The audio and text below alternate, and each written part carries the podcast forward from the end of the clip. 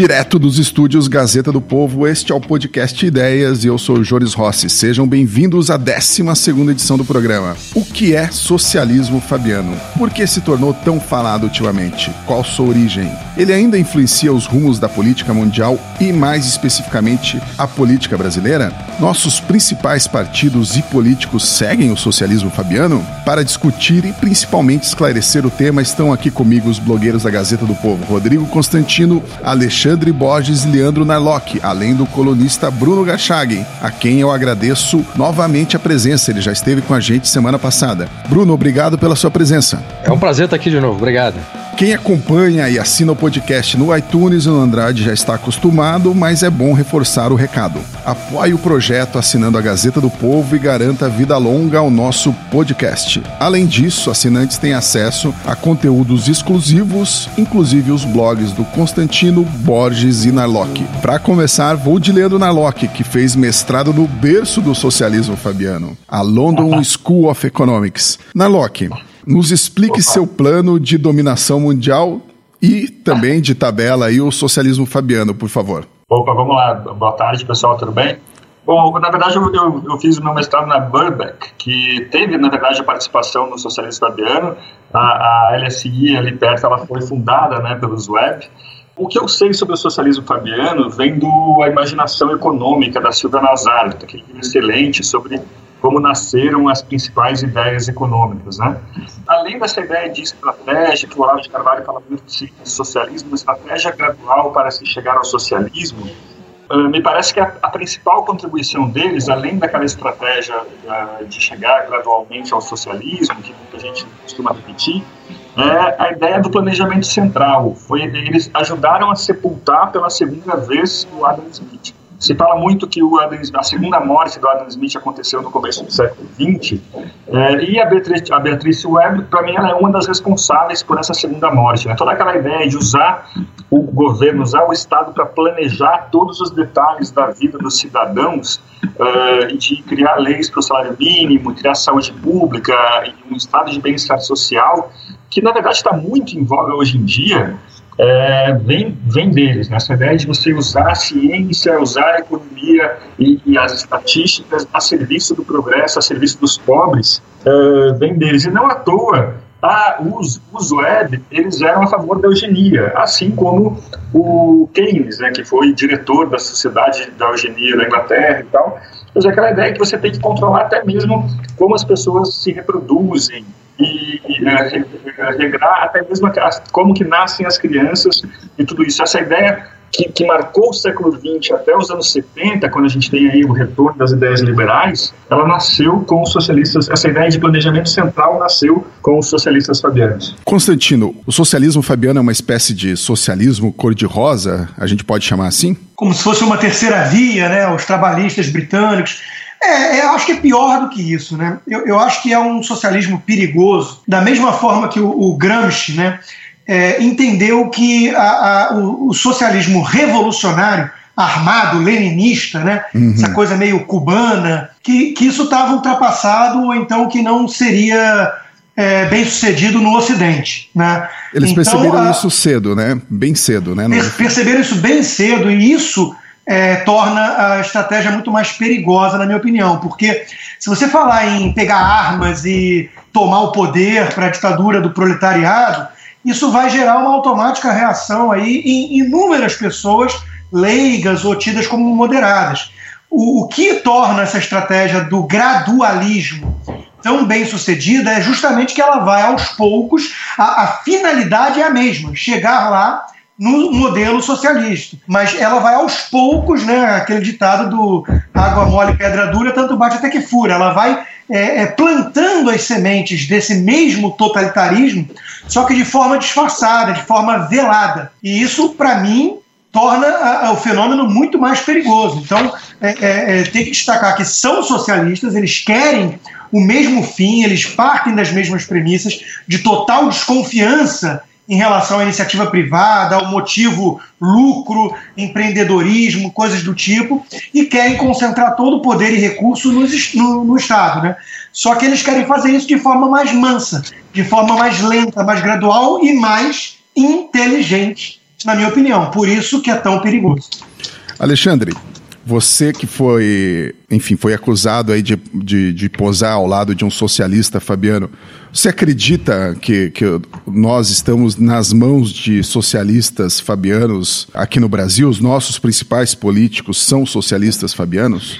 Olha, uh, vamos separar o que é o, o, a sociedade fabiana mesmo, original, britânica, como fenômeno histórico, da ideia do, dos que imaginam, dos chamados progressistas, que imaginam que existe uma marcha uh, da história uh, em direção ao socialismo.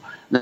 Pode demorar uma geração, um século, um milênio, mas em algum dia a gente chegaria nisso. Então, uh, a sociedade fabiana britânica, não, né? Claro, a gente não, não tem um, representantes diretos, eles foram muito influentes na Inglaterra, são até hoje, né?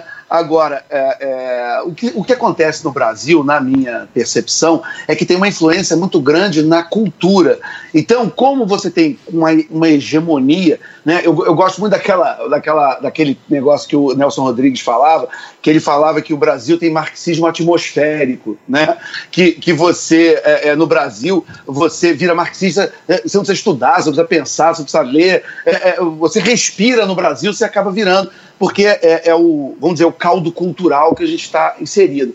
Então, nesse sentido, você vê sim muitos políticos e muita gente da, da indústria do entretenimento e da cultura que avança uma agenda cultural socialista, muitas vezes sem nem se dar conta dela. Né? Então eu vejo muita gente sendo acusada de socialista, o socialista Fabiano, mas a gente tem que entender o seguinte: o cara pode estar sendo instrumental para o, o avanço do socialismo. Mas muitas vezes a pessoa nem sabe. Na verdade, ela está reproduzindo o que ela aprendeu, o que ela aprendeu na faculdade, o que ela ouve uh, no noticiário, né, o, o, que ela ouve na mesa de bar com os amigos. Então, não, não necessariamente ele é agente de uma grande conspiração, entendeu? É, é, é, nesse caso específico que você citou, que eu saí no, no, numa foto lá do João Dória, do prefeito de São Paulo, eu realmente não faço ideia do que ele pensa em termos de política. Agora, o que eu, eu poderia imaginar que ele é um rico brasileiro, como quase todos os ricos brasileiros que eu conheci e que, que, se vocês conheceram, que são basicamente criados nesse caldo cultural que tem uma, uma, uma força é, muito grande das ideias socialistas. Então, muitas vezes eles podem, ou ele ou, ou outros membros da chamada elite brasileira, elas podem reproduzir algumas dessas ideias sem necessariamente participar de uma grande conspiração, ser um agente comprado do Jorge Soros e não sei o que, aquelas coisas que a gente vê na, da cracolândia mental da, da internet. Né? Bruno, qual que você acha que seria a, a, principal influência hoje do socialismo fabiano no Brasil? Bom, para responder essa pergunta, eu queria acrescentar algumas coisas sobre a sociedade fabiana e o socialismo fabiano, além daquilo que já foi dito pelo Leandro, pelo Rodrigo e pelo Alexandre, que é o seguinte: hoje, se você for no site da sociedade fabiana ou participar de algum evento, enfim, é, você vai ver lá que tem uns pontos que eles têm, têm como objetivos, né? É, que é uma igualdade de poder, riqueza e oportunidade a, a supremacia da ação coletiva e o coletivismo está na raiz da própria criação da sociedade fabiana, a democracia ativa, cidadania, direitos humanos, desenvolvimento sustentável e cooperação internacional.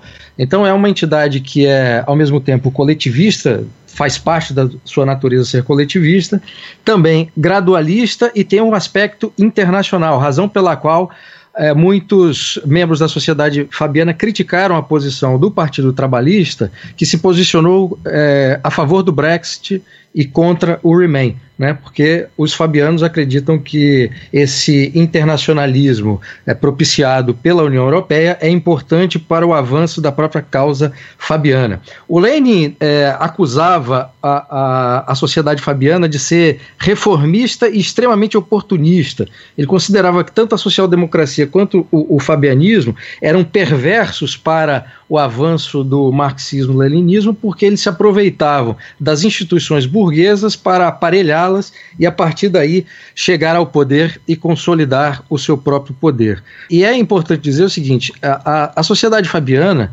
alguns de seus membros, a, o Leandro citou a Beatrice Webb, ela foi fundamental não só na criação do Partido Trabalhista, o Partido Trabalhista é, é, é um produto é, ou um subproduto, como, que, como queiram, da Sociedade Fabiana.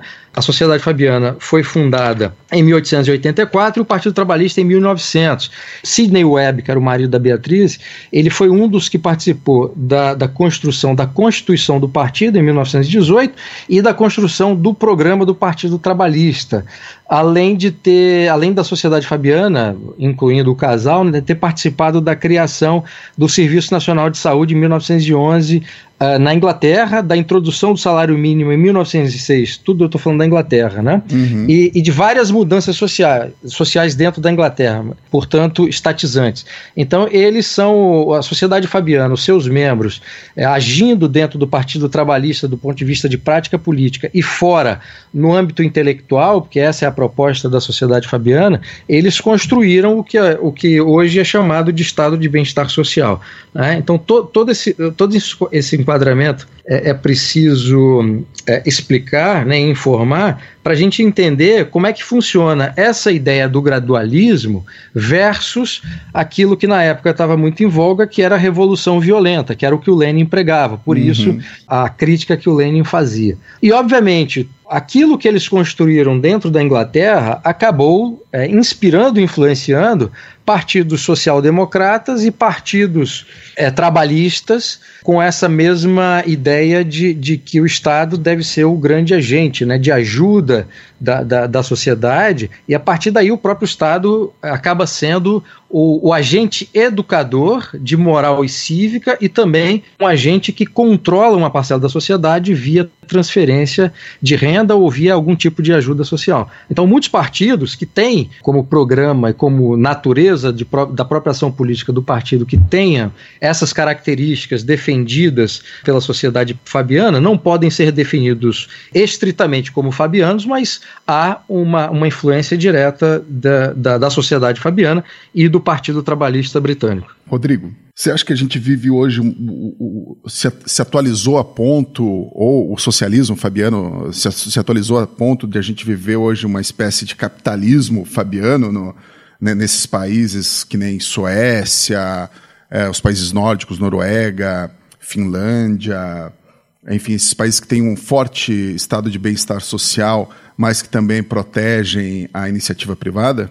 É, eu, assim, o, o, liberalismo puro, digamos assim, né, pleno, ele não existe em nenhum lugar do mundo, é, assim como o socialismo. Então, todos os países do mundo têm uma mistura de sistema, de modelos, né, com um modelo misto de, de capitalismo e socialismo. É muito, é, muita presença do Estado na, na, nas regulações, ou às vezes até mesmo como agente econômico, empreendedor, empresário, né, por meio de estatais. E aí vamos discutir a questão de grau, né, mais ou menos, estado de bem-estar social. Essa rede de proteção que deveria ser descentralizada e para emergências acabou se transformando no mundo inteiro, quase, né, é, um, na verdade, uma visão de que o Estado vai cuidar dos indivíduos do berço ao túmulo. E isso vingou. É, eu concordo com o Alexandre, a questão ficou muito mais cultural. A vitória dos socialistas é evidente quando a gente pensa que essa mensagem do que, que significa direitos, do que, que significa uh, o papel do Estado, qual deveria ser seu escopo, essa visão venceu. Então nós estamos discutindo graus né, e tentando sempre aparar as arestas e mitigar o estrago desse monstro, desse Leviatã que ficou inchado, gigantesco em tudo que é lugar do mundo. É claro que existem países com mais grau de estado de bem-estar social, socialista, portanto, como a, os escandinavos e tudo mais. E há muita, é, é, muita falácia, muito mito em relação aos escandinavos, que mereceriam aí um programa à parte, até fica a sugestão, que a Suécia, por exemplo, é o socialismo que deu certo. Isso é uma balela, isso é uma grande besteira, né, mas muita gente repete. E, e, a verdade é que em, em todos os países do mundo, é, o que tem que ser derrotado, na minha opinião, como liberal, né, é essa visão de que a iniciativa privada é fruto né, de desigualdades, de injustiças e que cabe, portanto, ao Estado é, recuperar esses problemas e, e, e consertar as supostas falhas de mercado.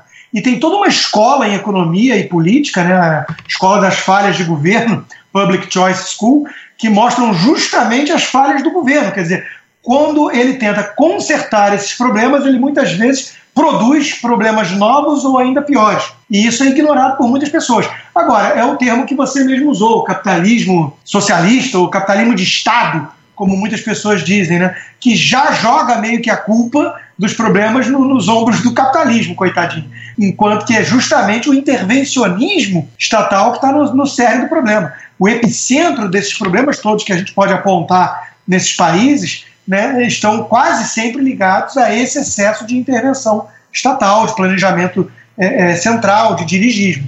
E, e, isso aí, infelizmente, quando é hora de apontar os problemas, as pessoas falam em capitalismo de compadres, capitalismo de Estado, qualquer coisa que remeta ao capitalismo e não a parte nesse modelo misto que cabe ao Estado, ao socialismo, ao intervencionismo. Alexandre, diante de, de, de, tudo isso, você diria que o brasileiro é um socialista fabiano por vocação? Não, de jeito nenhum. O brasileiro, uma defesa que eu sempre fiz, o brasileiro, eu acho ele um povo de centro, centro-direita. É, é, o, que eu, o que eu vejo. Você não é vê o, brasileiro, o brasileiro pedindo muito? Está, ah, o, Brasil, o, o, Estado tem que me dar isso, tem que me dar aquilo. É então, João, que... eu, eu acho que. Não, eu acho que a gente poderia até fazer também um programa inteiro sobre isso, mas é, é, eu acho que o brasileiro não tem a opção colocada na frente dele de uma sociedade liberal. E mesmo no caldo cultural absolutamente socialista, trabalhista, varguista, que o brasileiro é mergulhado há 100 anos, uh, praticamente, ele é, é, resiste muito. É um, o brasileiro abre muita empresa, é um povo empreendedor, é um povo que gosta de empreender, é, é, é um povo. Se você pergunta para a pessoa qual é seu sonho, muita gente fala abrir o próprio negócio. Então, assim, o, o, brasileiro, ele, ele, alguma coisa dentro dele diz que a liberdade é melhor. É, é, só que ele, ele, ele não tem opção, né? Quer dizer, a gente vive no, num país onde no ranking da Heritage Foundation nós estamos na posição número 140, né? Quer dizer, nós, nós estamos num país que é, é, é engraçado porque o pessoal fala ah, a gente tinha que ser socialista igual a Suécia, a gente é muito, a gente é muito mais já. Né? Índice, índice de liberdade mas, econômica, né? Só explica. Isso, isso, o índice de, de liberdade econômica, né? Sim, o Felipe Hermes fez uma matéria pra gente, a gente está muito atrás até da Mongólia né, nesse, nesse ponto. Isso, isso, bastante gente, exatamente. Então, assim, é um, é um assunto recorrente nosso também, meu, do Rodrigo, a gente fala muito disso, enfim. É, é, então, assim, o, o, o, povo brasileiro, eu acho que se você der oportunidade para ele, dele ter liberdade, menos imposto, mais dinheiro no bolso, ele vai empreender, ele vai produzir. É, é o brasileiro, ele muito a contragosto ele está inserido numa cultura socialista. Eu podia te, te, dar vários dados, mas acho que um importante é o seguinte: foi lançado há coisa de acho que uns dois anos um livro e que, que é, foi feito em cima de uma pesquisa que chamava um país chamado favela, que foi feito por um instituto chamado Data Popular, que é um instituto que pesquisa basicamente uh, uh, camadas populares e, e, e, opinião pública em favelas. E eles fizeram um, uma grande pesquisa sobre o que pensa a população brasileira que mora em favela. Né? Então, por isso que o nome do livro chama Um País Chamado Favela. E, e é uma ONG de esquerdistas, quer dizer, totalmente insuspeito em relação ao que eu vou falar agora. Né? Eu fui no evento de lançamento, só tinha petista. então, assim, é, é, um evento que não, que não tem. É, é, é completamente insuspeito. E se você. O que eu acho que é importante do, de um dado que deu nessa pesquisa foi o seguinte: quando perguntaram para o brasileiro se a vida dele tinha melhorado nos últimos 10 anos, ele falou que sim, tinha melhorado. Aí perguntou assim: a quem você atribui a sua melhoria de vida? É, é, a grande maioria era Deus, família e, a, e, a, e ao meu próprio trabalho. A, o, número, o número de pesquisados que atribuíam a melhoria de vida ao governo, ao Estado, era, era marginal, era coisa de 1%, 2%, era praticamente ninguém entendeu? Então, o brasileiro, é, é, eu, eu sei que isso é uma questão controversa, né? É, é, é, uma discussão que eu tenho bastante, mas muita gente fica, fica chamando o brasileiro de estatista. Eu acho isso uma, uma, uma ofensa ao brasileiro, que eu acho ele muito empreendedor e amante da liberdade, ele só não tem opção. Eu acho que tem que deixar o socialista Fabiano entre nós se pronunciar mais, hein, Narlock? O, o Narlock, eu queria, eu queria saber do Narlock. Narlock, eu tenho certeza que você não considera o, o, o socialismo fabiano, o legado do, do, do, socialismo fabiano de todo negativo. Tenho certeza que você acha que ele tem um legado positivo deixado para a sociedade. É, desculpa te decepcionar, mas não, pior que não, e não sou um socialista fabiano. Ah. Só para dizer que eu concordo com o que o Borges falou, acho que o brasileiro é bem empreendedor, é bastante empreendedor que, que quer viver sua vida tranquila e não se meter muito na dos outros. Talvez o uso de estatística foi importante, quer dizer, a LSI foi. A LSI fez muito mal para o mundo, né? A London School of Economics, ela formou muito, muito socialista fabiano, depois foi, foi ser presidente da África, foi liderar a África e causou um mal danado. Né? O Paul Johnson conta isso muito bem no, no Tempos Modernos, como aqueles é, intelectuais do poder com ideias do socialismo fabiano é, fecharam a África ao comércio e aumentaram a miséria depois das independências dos países africanos após a independência. Mas uma coisa interessante é que um grande socialista fabiano ali de 1906 a 1908 foi Winston Churchill, é, nessa época ele, ele era do Partido Liberal. O jovem, né? O jovem. O, o jovem Church, com 33, 38 ah. anos. E ele foi ele que, que implantou as ideias que a Beatrice Webb uh, defendia de salário mínimo, de uh, nacionalização de ferrovias. O Churchill chegou a defender isso também. E eu, eu gostaria de perguntar para você, então, é, mais uma coisa. Por que, que o salário mínimo não é uma boa ideia? Bom, é, o salário mínimo é um controle de preços, certo? É, você quer mesmo entrar nisso? O Constantino pode responder muito melhor que eu, mas é, é muito simples, na verdade, né? O, o, salário mínimo é um controle de preço. Que, não, só estou você... perguntando isso porque parece assim que, você, é, que vocês do podcast, Nossa. né, para pro, os ouvintes, são uns, uns umas uhum. pessoas terríveis que, nossa, o salário mínimo, a pessoa tem que ganhar 100 reais por mês, não pode ganhar 900. É, é, pois é, exatamente, tem né? Tem que ganhar menos, é, tem que. Tem que é, enfim, o que acontece? Se, você, se o salário mínimo é alto demais, ele exclui os menos qualificados do mercado, né? geralmente os pobres ou as ou minorias excluídas. Por exemplo, uma comparação muito boa é com carne. Né? Imagine que você estabelece um preço mínimo para carne o quilo da carne não pode custar menos de 50 reais. Você vai comprar colchão mole ou a 100, você vai comprar um filé nenhum, já que você tem que pagar 50 reais. Então, se o salário é muito, muito alto, você vai pegar os melhores trabalhadores, os mais é, produtivos e qualificados, criando um desemprego dos menos qualificados. E gerando, claro, um mercado negro enorme. O que aumenta salários é, o, na verdade eu entro então como economista, já que ele, que ele pediu auxílio aos universitários. É exatamente isso, mas o uso do termo é, salário muito alto aí pode gerar uma reação automática. Como assim alto, mil reais por mês? Né? Não é isso, é, é, acima do preço de mercado, é essa que é a questão. Se você define arbitrariamente um piso de ganho, né, de preço qualquer, de qualquer produto, inclusive o trabalho, é, que esteja acima do preço que naturalmente seria formado entre o encontro de demanda e oferta naquela economia, você vai gerar duas coisas: informalidade ou desemprego, ou escassez de oferta.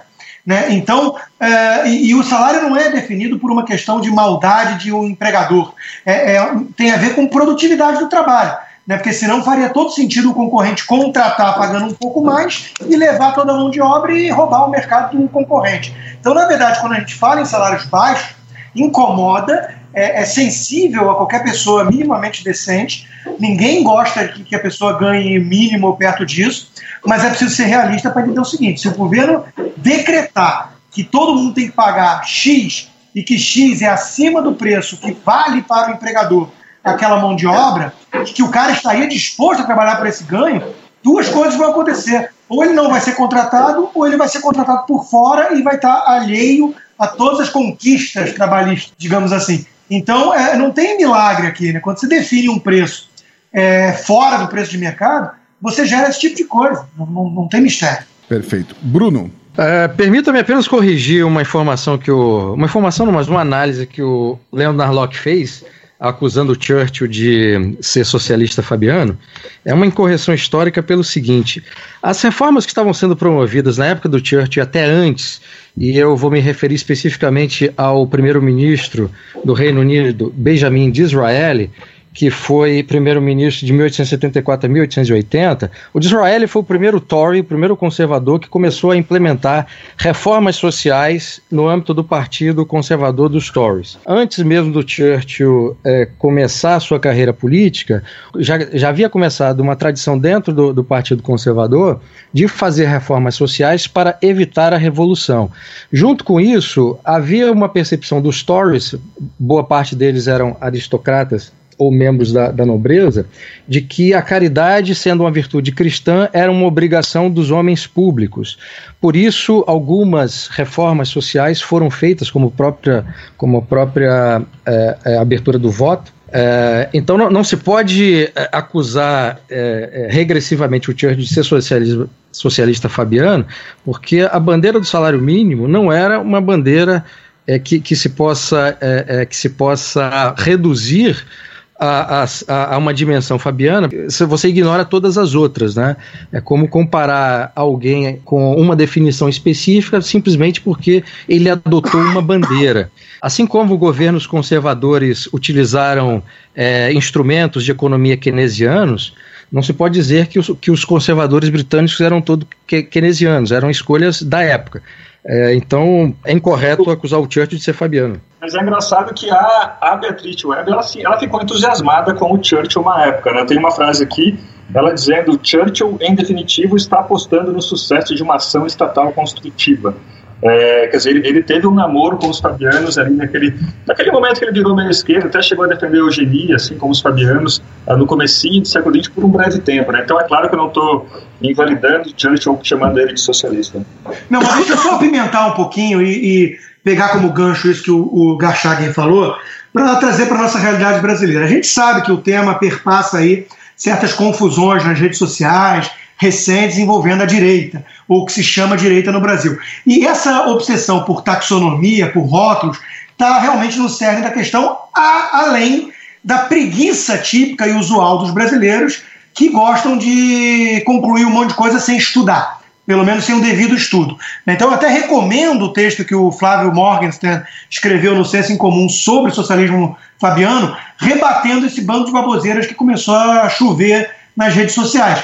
E o próprio Olavo de Carvalho, né, que mal bem teria algum elo aí com essa nova direita que eu estou falando especificamente de uma ala dos defensores de Jair Bolsonaro, né, até ele veio a público dizer assim, caramba, né, ele não usa bem esses termos, mas caramba, é, é, é, fui criar, fui falar de socialismo fabiano e criei monstros, né? Quer dizer, pessoas que agora tudo virou socialismo fabiano, repetem sem nem saber do que se trata.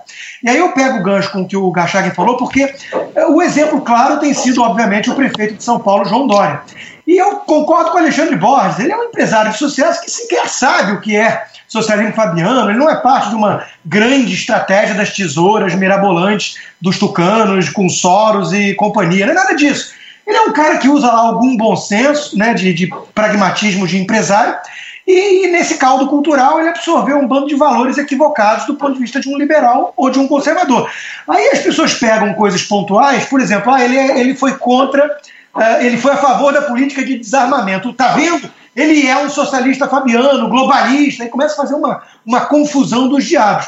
É, calma lá, uma andorinha só não faz verão. O cara defendeu uma ou outra ideia equivocada, que até pode ter vínculo com esse caldo cultural meio socialista, não faz dele um agente do socialismo fabiano, é, consciente disso, ou, ou até inconsciente. Não faz dele um agente do socialismo fabiano, ponto.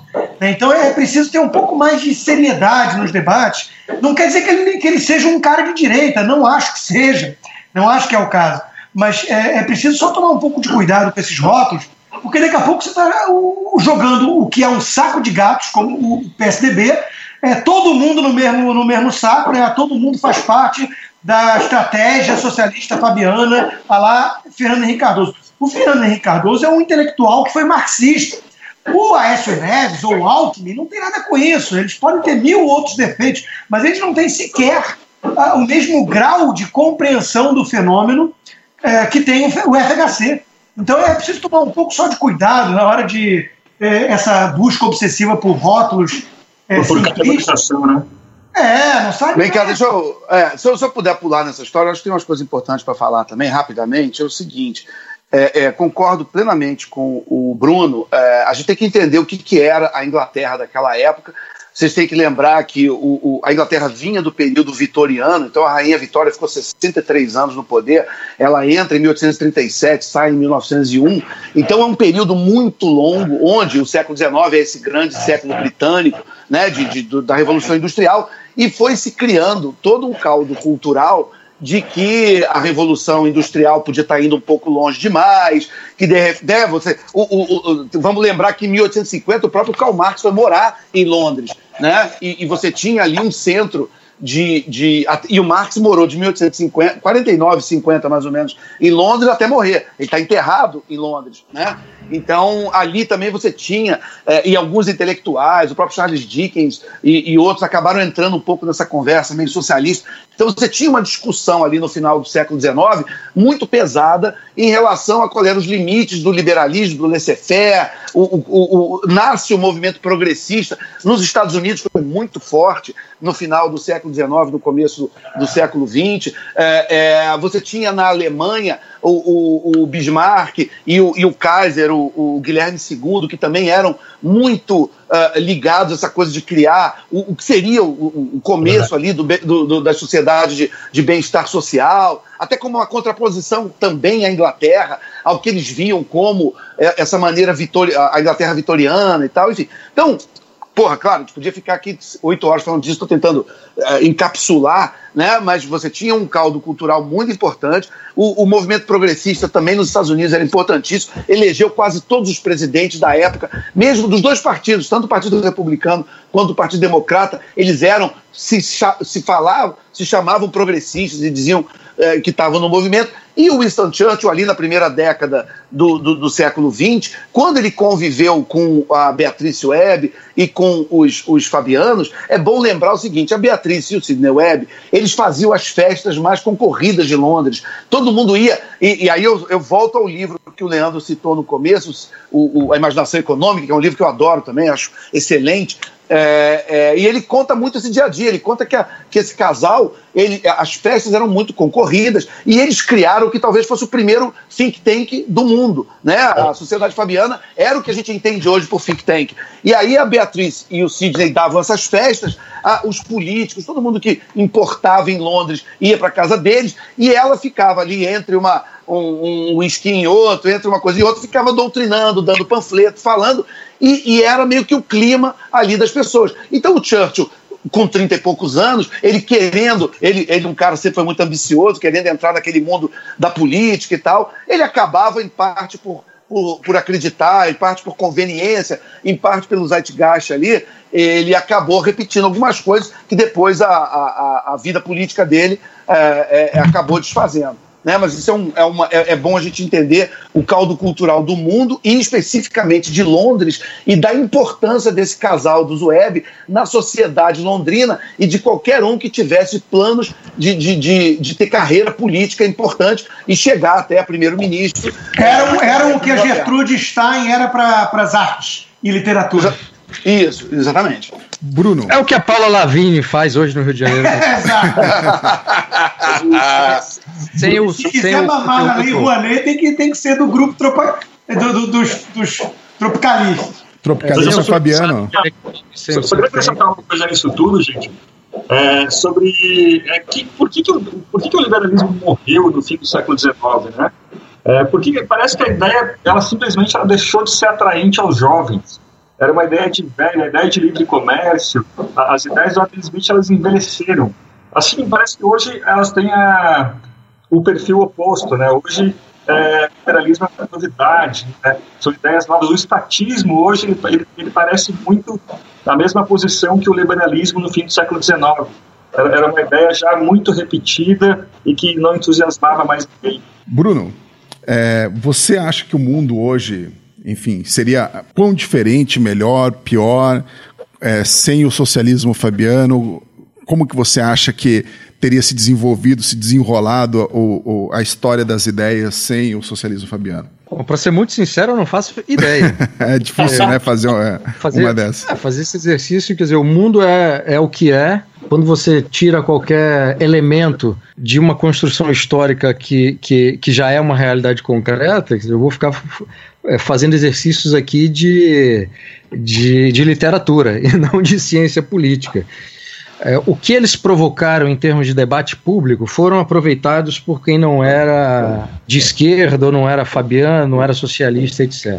É, então, até por, por reação, né, as questões que foram colocadas em debate público ou pelos partidos que representavam a esquerda, a reação que, que, que veio depois acabou de alguma forma melhorando o mundo. Né? E aí, é, tirar é, historicamente os fabianos ou a esquerda de forma geral, de toda essa construção histórica para imaginar como o mundo seria hoje, é muito complicado, porque até alguns avanços foram resultado de reações contra é, governos socialistas. E a, e a, própria experiência socialista, por mais infame que tenha sido, em termos de experiência histórica, nos, nos mostrou que aquilo não funciona e, portanto, não vamos, não vamos repetir a, a mesma, o mesmo equívoco, né?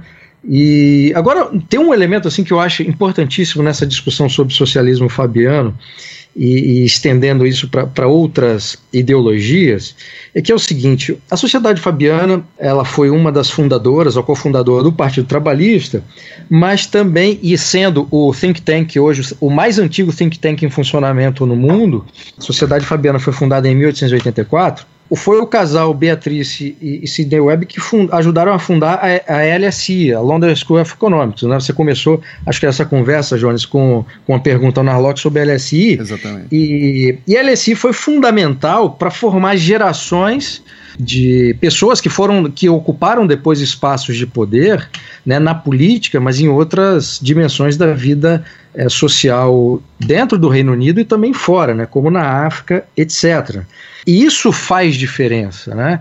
O, talvez o, o, mais famoso, é, ainda vivo, né, socialista fabiano, seja o Tony Blair, que teve um papel fundamental na reconstrução do Partido Trabalhista. Né? Quer dizer, o legado dele hoje está sendo é, destruído pelo Jeremy Corbyn, mas ele foi muito importante durante o período que, que foi primeiro-ministro, 97 a 2007. E em 94, ele escreveu um, um panfleto para a sociedade fabiana chamado socialismo, em que é justamente um chamado à ação para superar o tacherismo. E o que ele diz nesse ensaio é que a esquerda estava praticamente morta, porque o sucesso do tacherismo fez com que a esquerda se encolhesse. E aquela era, era, a primeira, era, um, era um primeiro esforço dele na tentativa de fazer é, ressurgir o Partido Trabalhista. Então, voltando à LSI, quando você tem um think tank junto com universidade de prestígio e um partido político, você tem três elementos aí que são fundamentais se você quer dominar ideologicamente, intelectualmente e politicamente, dominar ou exercer um, uma influência e um poder é, importante numa determinada sociedade. E, e exerceram, né? não... deu certo. E exerceram. É, e, eu acho, acho, que foi você que citou, Rodrigo, só para terminar aqui, a, a USP, é, oh, a USP não, o Fernando Henrique Cardoso, não sei se foi você ou Alexandre, mas a USP aqui no Brasil teve esse papel que a LSI teve na, na, na no Reino Unido. Quer dizer, um, uma, uma, uma universidade que tinha um departamento que foi fundamental para formar gerações e gerações de professores intelectuais e de pessoas que ocuparam espaços de poder na política e em outras dimensões de serviço público. É, forma a elite é, burocrática, administrativa do, do, país. A França tem isso, né, com a visão muito dirigista. A, em economia, a Unicamp fez esse estrago no Brasil né, também. Agora, o caso. E, a, e a escola, o Rodrigo, fala que a escola mais famosa de formação de políticos da, e administradores públicos da França é, por exemplo, onde o Macron, que é o atual presidente, passou. E onde ele fez o network dele, né? Isso. E, e o caso do Tony Blair foi, foi bom você ter citado, Gachagin, porque é, eu volto lá à minha primeira fala de que esse tipo de estratégia eu considero mais perigosa do que a dos revolucionários assumidos. Né? Porque o Corbyn, por exemplo, ele cai meio no ridículo. Todo mundo acha, a imprensa em geral bate, quer dizer, o cara que fala em estatizar tudo, que defende terrorista islâmico, é uma coisa muito escancarada. Enquanto que o Tony Blair era adorado pelo establishment, era adorado pela imprensa. É porque é um sujeito mais civilizado na aparência. Então, é, eu considero isso muito perigoso. É que nem nos Estados Unidos aqui, você falar do, do Bernie Sanders, que passou lua de mel na União Soviética e que é um coroa é, radical meio, meio ridículo até, né? É, apesar de influenciar jovens por conta da ocupação nas universidades da esquerda radical, mas ele é menos perigoso do que uma Hillary Clinton, que, que foi treinada, ou Obama, que seja, que foram treinados por um radical como Saul Alinsky, que tem o intuito revolucionário. O Obama, inclusive, falava em mudar essencialmente a América. Quem quer mudar na essência alguma coisa é porque não ama essa coisa. E, e a mídia adorava. A mídia tinha um caso de amor escancarado com Obama e defendeu também Hillary, né?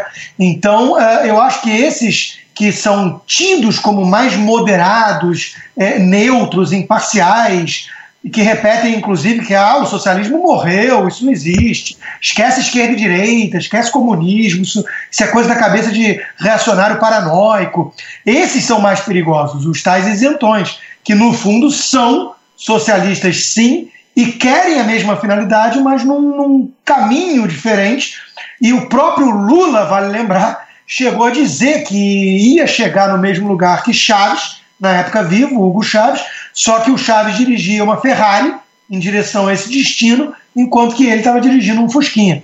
Então, a, a, o Foro de São Paulo, essa turma toda que faz parte desses é, radicais de esquerda na América Latina, eles querem o mesmo fim, eles querem Cuba, eles querem Venezuela. Só que alguns colocam terno e gravata e jogam perfume francês e falam a linguagem que agrada o establishment, a mídia e até mesmo os mercados, às vezes. E isso é perigoso. É, Rodrigo, só para, desculpa é, é, interromper aqui, Johnny, só para é, ratificar o que o Rodrigo acabou de dizer, esse panfleto que eu citei do Tony Blair, né, de 94, no final de um dos, dos capítulos, ele diz exatamente o seguinte: o, sociali o socialismo de Marx, de um controle centralizado do Estado, é, é, da indústria da produção, está morto é, foi um equívoco, um equívoco é, é, na compreensão da natureza e do desenvolvimento de uma moderna economia de mercado, porque falhou em reconhecer os ganhos adquiridos do Estado e do setor público e a convivência com, o, com a riqueza e o capital.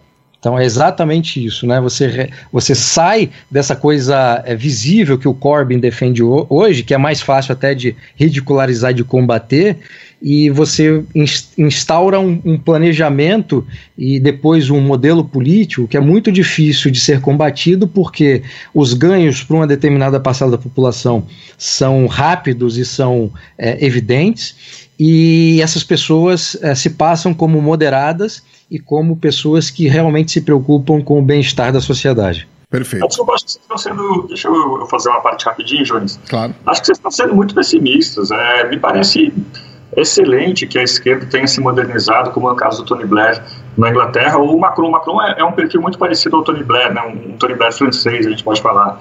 Eu acho excelente que eles tenham, que eles deixem de, de defender coisas chavistas como o Corbyn faz.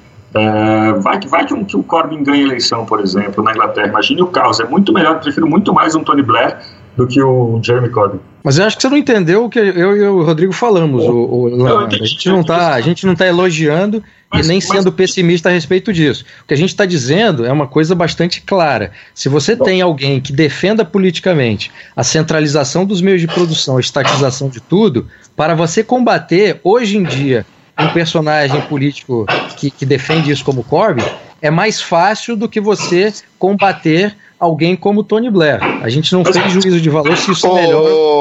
Ô, Leandro, eu, é, exatamente. Dizer, a, diferença, a diferença do Tony Blair pro Corbyn é de meio, é de tática, não de fim. É, é como se fosse assim: fossem dois estupradores, um quer estuprar botando a arma na sua cabeça e o outro quer te dar um boa noite, Cinderela. Entendeu? Não concordo. Mas os dois, o, o caminho é no limite é o mesmo. Oi. É uma paranoia de vocês absurda achar. Se, se o cara está privatizando, se você pega o Tony Blair ele começa a privatizar, começa a fazer as suas ações, você vai falar, não, isso é ruim, porque é mais difícil combater. Ele não vai fazer, ele não vai fazer isso. Ele não vai fazer isso. A não, Rock, o para... legado do Tony Blair foi muito ruim, assim como o legado do Obama nos Estados Unidos foi muito ruim. Não dá para negar. Eles, é. eles levaram os seus respectivos países na direção mais radical para a esquerda. Os Estados Unidos hoje se encontra dividido de uma forma jamais vista é, é, Black Lives Matter, essa narrativa toda de nós contra eles, uma coisa segregada, é, é uma coisa horrível. Isso tem, tem os dedos do Obama. Não, e a gente o pode. Um agitador. O Obama era um agitador social em Chicago. E, aliás, um, um dos estados está mais destruído Não, mas pelo esquertismo dos Estados Unidos. O Obama, ok, vamos lá, vamos supor. O, mas o Tony Blair a gente pode colocar no mesmo nível do Obama, um cara que, que era aliado do, do George W. Bush, ele, a gente pode colocar ele nesse mesmo patamar? O, o próprio é uma, Bush uma pergunta. também fez, já, fez, coisas, fez coisas estatizantes, né? Ele também não pode ser chamado um conservador clássico em, em uma série. Uh, uh, o legado da família Bush, do pai e do filho, é bastante questionável. Um conservador burkiano, raiz, vai ter vai ter muitas dúvidas em relação a muita coisa que os Bush fizeram. Ah, mas daí é né? a mesma coisa é... que falar. Não, mas daí é mais ou menos igual falar. Igual um, um um comunista falar, ah, não, não foi um conservador de verdade, a mesma é a mesma coisa que o comunista falar, ah, mas a Rússia não foi um, um comunismo de verdade. Né? É, o, o, linguajar pode parecer, a diferença é que a gente pode provar, né? Se dá umas duas horas aí que a gente prova. a gente pode juntar. É, é, é, exemplo rapidinho. O, o Mitterrand, ele começou a, a, os processos de privatização na França. A gente vai achar isso ruim, porque desse modo, indo sendo mais moderado e não um socialista caricato, ele vai ser mais difícil de ser derrubado? Não, eu... não cara, quem, quem, quem cuida, quem, quem se preocupa com palavrinha é libertário, você não é a gente. É o contrário. O que eu tô, o que eu tô te falando é o seguinte: vamos pegar um exemplo, vamos sair, vamos, vamos para perto. O, o, o, as privatizações dos anos 90 do PSDB e do Fernando Henrique. Você pode discutir o legado, é um legado histórico relativamente recente, nós estamos falando de 20, 25 anos para cá, mas a gente pode falar o seguinte: o Brasil tem zilhões de empresas ainda a serem privatizadas. Um governo de centro-esquerda começou um pequeno e tímido processo de privatização e, por exemplo, desmontou o sistema Telebrás. É bom? É ótimo. A gente aplaudiu. Todos nós, a gente aplaude até hoje. Agora, você fazer a privatização do jeito que foi feita, onde grande parte do, dos ativos do, do, governo foram dados para fundos de pensão de estatal e, e banqueiros e empre, que foram criados novos oligopólios. E isso foi considerado o limite até onde podia ir a privatização. E o Brasil, há 20 anos, praticamente não fala mais em privatizar. Isso foi bom no, no longo prazo? Aí eu acho que a gente pode discutir, ninguém quer rever as privatizações dos anos 90, mas a gente pode entender que foi um caminho incompleto e é um caminho que, se por um lado nos deu a telefonia que nós estamos hoje aqui fazendo esse programa, cada um com a sua linha telefônica privatizada, graças a Deus, por outro lado, é, é, não houve, foi uma privatização tímida, envergonhada, feita por líderes que não gostavam de privatização e não têm o liberalismo no coração, e essa bandeira parou de ser defendida e hoje nós temos é, é, algumas empresas privatizadas é, é, que estão sempre sob ameaça. A gente tem o caso da Vale, por exemplo, que ela foi privatizada e até hoje ela é ameaçada de ser reestatizada bem, e atacada. Mas, sim, mas entendeu? não foi estratégia, não foi uma estratégia do Fernando Henrique ou do, ou do Tony Blair para chegar ao, ao, socialismo de forma gradual, entendeu? Não, não, então olha só, a prova de que o, a, o argumento que eu usei de que eles enganam mais e por isso são mais perigosos, porque desde o início meu ponto central, eu vou então usar um exemplo. Tem gente aqui que é liberal, ou supostamente liberal, né? Aplaudindo o Tony Blair. Então vamos lá. Os gastos públicos explodiram na gestão dele o gasto com a saúde, com o sistema NHS lá, público de saúde deles, quase triplicou durante a sua gestão. Os gastos com educação dobraram e sem o resultado esperado, obviamente. E o gasto com os próprios privilégios dos departamentos do governo aumentaram é, é, é muito mais do que na década anterior. Isso aí deixa quem contente? O, o pessoal trabalhista, o pessoal ligado ao establishment. E, e, a impressão que fica é de que ele é um cara meio liberal. Esse é o perigo. Não, e voltando ao Brasil, você pega um cara como o Lula, por exemplo, que ele governou, principalmente no primeiro mandato, com, mantendo um monte de gente no Ministério da Fazenda, eh, do, do, governo Fernando Henrique, e, e, fazendo carta aos brasileiros, e andando de terno e gravata. É, é, o Lula conseguiu avançar muita coisa da agenda do PT no país, o que é extremamente deletério, e aí chega a Dilma que é uma, uma ex-terrorista tosca, é, que não tem essa capacidade de, de articulação e de dissimulação, e, e ela cai com impeachment no meio do segundo mandato. Então, para quem olha de fora, por exemplo, desses caras de movimento socialista, o Lula, por exemplo, tem um monte de gente querendo que ele volte, e eu não conheço nem petista que queira que a Dilma volte. É, isso é exemplo perfeito porque o Lula escreveu a carta ao povo brasileiro. E o Narlock estaria então aplaudindo porque ah, ao menos ele acordou para algumas coisas. Não, foi ali que começou a destruição do Brasil. Não, aí o, o, Borges ganhou a discussão com, com o exemplo da Dilma. Quer dizer, a melhor coisa que aconteceu para o movimento liberal no Brasil foi a existência da Dilma. Esse ponto Esse ponto tá certo, é verdade. É, e e para piorar a sua situação, Narlock, uh, eu estou citando aqui um texto do Felipe Hermes no Spotnix, a Dilma saiu do governo como a presidente que mais privatizou na história. Se então privatização fosse um elemento para você defender é, um político e representa uma ideologia cuja finalidade é, se discorda, né? Aí isso causaria um problema, né? Sendo a, a presidente que mais privatizou. Bem, com esse argumento aí a gente chega ao final de mais um podcast Ideias que pegou fogo no final. Gente, muito obrigado pela participação e a gente volta semana que vem. Abraços.